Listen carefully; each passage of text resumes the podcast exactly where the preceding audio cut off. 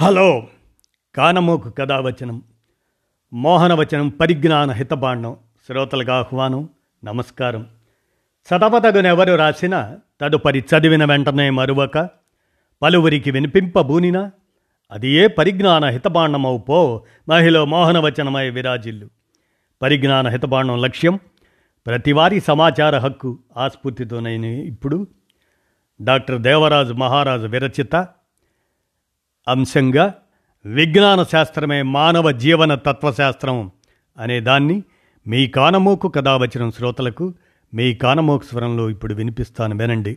విజ్ఞాన శాస్త్రమే మానవ జీవన తత్వశాస్త్రం. ఇక వినండి. దేవుళ్ళని దయ్యాలని తయారు చేసిన వాళ్ళు మనుషులే. వాటిని అవసరం కోసం చేశారు. మళ్ళీ ఇప్పుడు వాటినే అడ్డు పెట్టుకొని అకృత్యాలకు పాల్పడుతున్నారు అని అన్నారు జ్ఞానపీఠ్ గ్రహీత మహాశ్వేతాదేవి.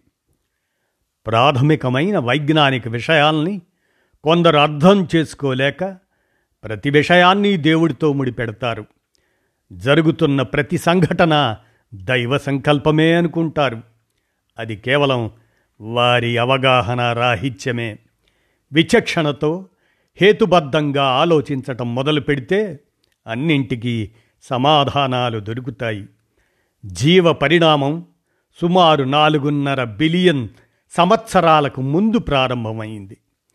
ఏకకణ జీవులు బహుకణ జీవులుగా సాధారణ జీవులు సంక్లిష్టమైన జీవులుగా పరిణతి చెందుతూ ఇదిగో మన మానవ జాతి ఉద్భవించింది. ఇప్పటికీ ఇదే అత్యున్నత స్థితికి చేరిన దశ అయితే ఇదే అంతిమ దశ కాదు. జీవ పరిణామం సాగుతూనే ఉంటుంది. వాస్తవాలు ఈ విధంగా ఉంటే వాటిని అర్థం చేసుకునే ప్రయత్నం చేయకుండా మూఢనమ్మకాల్లో బతుకుతూ పురాణాలు ప్రామాణికమైనవి అనుకుంటూ ఉంటారు. పురాణాల ప్రకారం ద్వాపరయుగం ఎనభై నాలుగు వేల సంవత్సరాలు. మనిషి అంటే హోమోసేఫియన్ రూపొంది రెండు లక్షల సంవత్సరాలు. నాగరికత నాలుగు వేల సంవత్సరాల క్రితం ప్రారంభమైతే మనువాదులు చేసే దుష్ప్రచారం దీనికి భిన్నంగా ఉంటుంది. ద్వాపర యుగంలోని శ్రీకృష్ణుడి ఆనవాళ్ళు బయటపడ్డాయని ఊదరగొడతారు. నమ్మడానికి అక్కడ ఆధారాలు ఉండాలి కదా? అబద్ధాలు నిలవవు కదా? భారతరత్న నోబెల్ గ్రహీత సర్ సివి రామన్ అంటారు. నేడు భారతదేశం అజ్ఞానం మత ఛాందసం మతోన్మాదుల అగాధంలోనూ అన్ని రకాల జడ పదార్థాల పూజలలోనూ మునిగిపోయి ఉంది. ఈ గందరగోళ పరిస్థితి నుండి దేశాన్ని ఏ శక్తి బయటపడేయగలదు? మన జీవితంలో ఇబ్బంది పెడుతున్న సమస్యలన్నింటినీ ఒక్క దెబ్బతో ఏ శక్తి పరిష్కరించగలదు? దీనికి ఒకే ఒక్క సమాధానం విజ్ఞాన శాస్త్రం. అని ఇది ఆయన బతికి ఉన్న రోజుల్లో అరవై డెబ్భై సంవత్సరాల క్రితం చెప్పిన మాట. స్వాతంత్రం వచ్చి డెబ్భై ఏళ్ళు దాటిపోయినా పరిస్థితి ఏమీ మారలేదు. పైగా మత ఛాందసం మతోన్మాదాన్ని ఇప్పుడు పాలకులే పెంచి పోషిస్తున్నారు. అందువల్ల సామాన్య ప్రజలే వివేకవంతులు అవ్వాల్సి ఉంది. వారిదే శాశ్వత అధికారం. తాత్కాలికంగా అధికారంలోకి వచ్చిన పాలకుల్ని ఆ ప్రజలే అజమాయిషీ చేయగలరు. రామమందిర రాముడి విగ్రహ నిర్మాణాలు జై శ్రీరామ్. ఈ నినాదాలతో పాలకులు ప్రజల్ని భయభ్రాంతుల్ని చేస్తున్నారు. కానీ మన పురాణాలన్నీ కల్పిత గాథలని అనాగరిక సమాజపు అనాగరిక రచనలని భావిస్తే చాలా వరకు సమాధానాలు దొరుకుతాయి. ప్రజల జీవనం ప్రశాంతంగా సాగుతుంది. విషయం వివరంగా చూస్తే రాముడు అడవికి వెళితే తర్వాతి తరాల్లో భారతీయులకు ఏమైనా మేలు జరిగిందా? ఆయన తండ్రి పెళ్ళాల మోజులో పడి రాముణ్ణి అడవికి పొమ్మంటే రాముడు గంగిరెద్దుల తల ఊపుకుంటూ వెళ్ళాడు. తన పెళ్ళాన్ని పోగొట్టుకున్నాడు. ఆమెను అనుమానించాడు. తిరిగి ఆమెను తెచ్చుకోవడానికి వానరుల ప్రాణాలు తీశాడు. రాముడి అతి తెలివి తక్కువ తనానికి చేతగాని తనానికి రామాయణం నిదర్శనం. అది ఒక కల్పించిన కావ్యం అనుకుంటే ఏ గొడవ లేదు. క్రీస్తు పూర్వం వేల ఏళ్ళ క్రితం బతికిన చారిత్రక పురుషుడంటేనే సమస్య. ఏమైనా రామాయణ కథలోని ఔచిత్యాలు మాట్లాడుకోవడంలో తప్పు లేదు. అందులో కనిపించే ఎదగని ఆలోచన ధోరణి దాని గురించి విశ్లేషించుకోవచ్చు. రాముడు దేవుడు గనుక ఆయన గురించి ఏ విశ్లేషణలు అవసరం లేదని గుడ్డిగా నమ్ముతామని ఎవరైనా అంటే వారికి ఆ స్వేచ్ఛ ఉంది. దాన్ని కాదనే హక్కు ఎవరికీ లేదు. హేతుబద్ధంగా ఆలోచించి చూద్దాం అని అనుకుంటేనే ఇలా చాలా విషయాలు వస్తాయి. అలాగే సీత పరమ పవిత్రురాలు మహిమాన్వితురాలు అయితే ఆమెను అపహరించినవాడు భస్మం కావాలి కదా. రావణుడు పర్ణశాలకు వచ్చి సీతను ఎత్తుకుపోగలిగినట్లు రాముడు అంతే సులభంగా లంకకు వెళ్ళి చాకచక్యంగా భార్యను తెచ్చుకోలేకపోయాడు కదా. వానరుల సహాయం అడిగి ఎందుకు దేవరించాడు? అవతార పురుషుడికి అది అవసరమా? వారధి ఎందుకు అవసరమైంది? రావణుడికి హనుమంతుడికి అవసరం లేని వారధి దేవుడైన రాముడికి ఎందుకు కావాల్సి వచ్చింది? రాముడి పాత్రను కల్పించి చిత్రించిన వాడికే సరైన స్పష్టత లేదు అనేది అర్థమవుతూ ఉంది. ఆ అస్పష్ట రచనను పవిత్రమైందని భావించే వారు ఇంకెంత అయోమయంలో ఉన్నారో ఆలోచించుకోవాలి. ఇలాంటి విషయాల్ని ప్రజాకవి ప్రశ్నించిన విషయం మనం మరువకూడదు. ఆ ప్రజాకవే వేమన. కనుక మృగము భువిని గద్దు లేదనకయే తరుణి విడిచి చనియే దాశరథియు తెలివిలేనివాడు దేవుడెట్లాయరా? విశ్వదాభిరామ వినురవేమా? ఇలాంటి ప్రశ్నలు లేవనెత్తితే ఎందుకోగాని కొందరికి మనోభావాలు దెబ్బతింటాయట.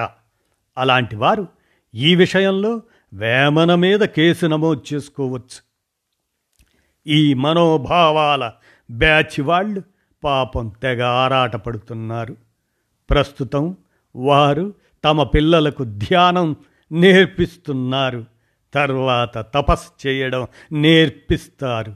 ఆ తరువాత శపించడంలో కూడా శిక్షణనిస్తారు. తను శపించడం వల్లనే ఓ పోలీస్ అధికారి మరణించాడని బీజేపీ ఎంపీ ప్రజ్ఞాసింగ్ ప్రకటించుకున్న విషయం మనకు తెలిసిందే. రాముడు రావణుడు ఓ కథలో రెండు పాత్రలు అంతే. వారి వారి మంచి చెడులు ఆ కథ రాసిన లేదా అనువదించిన అనేక మంది స్థాయిని బట్టి అవగాహనను బట్టి ఉంటాయి. అంతే. కథలోని పాత్రల కన్నా సజీవులైన మహనీయుల జీవితాల నుండి స్ఫూర్తి పొందటమే మేలు. రావణ దహనం రామదహనం రెండు పిచ్చి పనులే. కల్పిత పాత్రల దహనాలు ఏమిటి? పోని కథను కథగా చూసి విశ్లేషించుకుందాం. కథలో రావణుడు సీతను ఎత్తుకుపోయాడు గాని మరి రాముడేం చేశాడు? సొంత భార్యనే అనుమానించాడు. నిప్పుల్లో దూకించాడు. కల్పిత కథ కాబట్టి సీత బతికి బయటపడింది గాని వాస్తవంగా అయితే బతికేదా?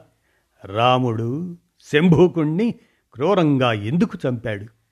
చెట్టు చాటును దాక్కుని దొంగలా వాలినెందుకు చంపాడు? సర్వశక్తి సంపన్నుడు కదా. దొంగ దెబ్బలేలా పిరికివాడు దేవుడెలా అయ్యాడు? ధైర్యవంతుడు నీతిమంతుడు అయిన రావణుడు రాక్షసుడెలా అయ్యాడు? దుష్టుడిగా ఎలా ఉండిపోయాడు? అంటే ఎక్కడో ఏదో కుట్ర జరిగిన విషయం జనానికి తప్పుడు అర్థాలు చెప్పి వారిని తప్పుదోవన నడిపించిన విషయం అర్థమవుతుంది కదా? ఇలాంటి ప్రశ్నలు ఎవరైనా లేవనెత్తితే పాపం ఎందుకో కొందరి మనోభావాలు దెబ్బతింటాయి. అందరి మనోభావాలు గౌరవించాలి అని చెబుతుంటారు. అంటే ఏమిటి? మత ఛాందసంలో ఉన్న వారందరి అజ్ఞానాన్ని గౌరవిస్తూ ఉండాలా? అజ్ఞానాన్ని గౌరవించటం కూడా అజ్ఞానమే కదా? నిజాల్ని నిర్భయంగా చెప్పటమే జ్ఞానం. ఈ భూమి మీద ఎక్కడా లేని సూర్యవంశం చంద్రవంశం వంటివి కేవలం మన దేశంలోనే ఎందుకున్నాయి? అందరిది మానవ వంశమే. అందరూ సమానమే అనే భావాన్ని జనంలో రాకుండా ఎందుకు అడ్డుకున్నారు? ఎవరు అడ్డుకున్నారు? విశ్లేషించుకునే పని లేదా? రాజుల సామర్థ్యం అధికార ప్రదర్శనకు సూచనగా అశ్వమేధ రాజసూయ వాజపేయ ఇటువంటి యాగాలు చేసేవారు? యాగాలు యజ్ఞాలు ఎలా చేసేవారు? ఎలా తిని తాగి వేడుకలు చేసుకునేవారో తెలుసుకునే పని లేదా? ఉన్నది ఉన్నట్టుగా చెబితే ఎవరి మనోభావాలు ఎందుకు దెబ్బతినాలి? నిజాల్ని స్వీకరించే మనోధైర్యం లేనివారే తమ పూర్వీకులు చేసిన కుట్రలు బయటపడతాయేమోనని బెంబేలెత్తిపోతుంటారు. రామాయణ మహాభారత గ్రంథాల్ని పవిత్రమైనవిగా భావిస్తూ వాటి నుండి స్ఫూర్తిని పొంది నిజ జీవితంలో ఆగడాలకు పాల్పడుతున్న ప్రబుద్ధులు అక్కడక్కడ కనిపిస్తూనే ఉన్నారు. ఉత్తరప్రదేశ్లో జోన్పూర్లో ఆగస్టు రెండు రెండు వేల పంతొమ్మిదిన ఒక మూర్ఖుడు జూదంలో జూదంతో భార్యను పంద్యానికి పెట్టి ఘోరంగా డబ్బు పోగొట్టుకున్నాడు. ఫలితంగా సామూహిక అత్యాచారం చేయించాడు. ఆమె పోలీసులకు ఫిర్యాదు చేసింది. వారు పట్టించుకోలేదు చర్య తీసుకోలేదు. ఆమె తప్పనిసరిగా కోర్టులను ఆశ్రయించాల్సి వచ్చింది. మహాభారత గ్రంథంలోని ప్రధాన ఘట్టాన్ని అత్యుత్సాహంగా ఉపయోగించుకొని ఓ మూర్ఖుడు జైలు పాలయ్యాడు. ఇలాంటివి అనాగరిక చర్యలు కావని పవిత్రమైనవని సభ్య సమాజంలో ఎవరైనా ఒప్పుకుంటారా? ఢిల్లీ మాజీ ఎమ్మెల్యే మనోజ్ కుమార్ షోకీన్ తన సొంత కోడలి తలకు గన్ను పెట్టి బెదిరించి అత్యాచారం చేశాడు. ఇతను బీజేపీ సభ్యుడు. ఇలా ఇంట్లో ఉండే సొంత మనుషులకే రక్షణ లేకపోతే ఇక బయటి వారిపై ఆగడాలు ఆగుతాయా? కుల్దీప్ సింగ్ సెంగార్ ఆర్ఎస్ఎస్ కార్యకర్త ఉత్తరప్రదేశ్ మాజీ ఎమ్మెల్యే. ఏదో పని మీద సహాయం ఆర్జించటానికి వచ్చిన మహిళపై ఈయన అత్యాచారం చేశాడు శిక్ష అనుభవిస్తున్నాడు. అధికారంలో ఉన్న ప్రజాప్రతినిధులు ప్రజలకు ఆదర్శప్రాయంగా ఉండటం అంటే ఇలాగేనా? భార్యల్ని వదిలివేయడం తల్లుల్ని చూసుకోకపోవటం పరాయి మహిళలపై అత్యాచారాలు చేయడమేనా? వీరు పురాణాల నుంచి నేర్చుకున్నది. అందుకే మెక్సికన్ రైతు ఉద్యమ విప్లవకారుడు ఎమిలియానో జపాటా సలజార్ అంటాడు. ప్రజలకు న్యాయం దొరకకపోతే పాలకులకు మనశ్శాంతి ఎందుకు దొరకాలి? అని మత బోధకుల నిరర్ధకమైన శుష్క వచనాలు ఎలా ఉంటాయంటే జగన్మోహన్ రెడ్డి ఆంధ్రప్రదేశ్ సీఎం కావాలని యాగం చేశానన్నాడు స్వరూపానంద స్వామి. యాగం చేయకపోయినా ఆయన అయ్యేవాడు. అది అలా ఉండనివ్వండి. ఆ మధ్య ఇరవై మూడేళ్ళ నిర్భయ నిన్న హైదరాబాదులో దిశ అంతకుముందు జమ్మూలో ఎనిమిదేళ్ళ ఆసిఫా ఇక్కడ తొమ్మిది నెలల శ్రీహిత అత్యాచారాలకు గురయ్యారు. వార్తల్లోకెక్కనివి వందల కేసులు ఉంటున్నాయి. మీ పూజలకు యాగాలకు అలాంటి వాటిని ఆపగలిగే శక్తి ఉంటే అగాయిత్యాలు జరగకుండా చూడొచ్చు కదా స్వామి. స్వాముల బోధనలకు మాటలకు యాగాలకు పూజలకు ఎప్పుడు ఏ కాలంలోనూ ఫలితాలు లేవు. వాటికి ఏ శక్తి లేదు. ఏదో ఉందన్న భ్రమలో జనాన్ని ఉంచి మోసం చేయడం తప్ప ఏమీ లేదు. భారతీయ తత్వశాస్త్రం అంటే బ్రాహ్మణీయ మనువాద పరాశరవాద ఆధిపత్య భావజాలం కాదు. ప్రజల శ్రమను గుర్తించిన లోకాయతం చార్వాకం బౌద్ధం వంటి భౌతిక వాదాలు మాత్రమే.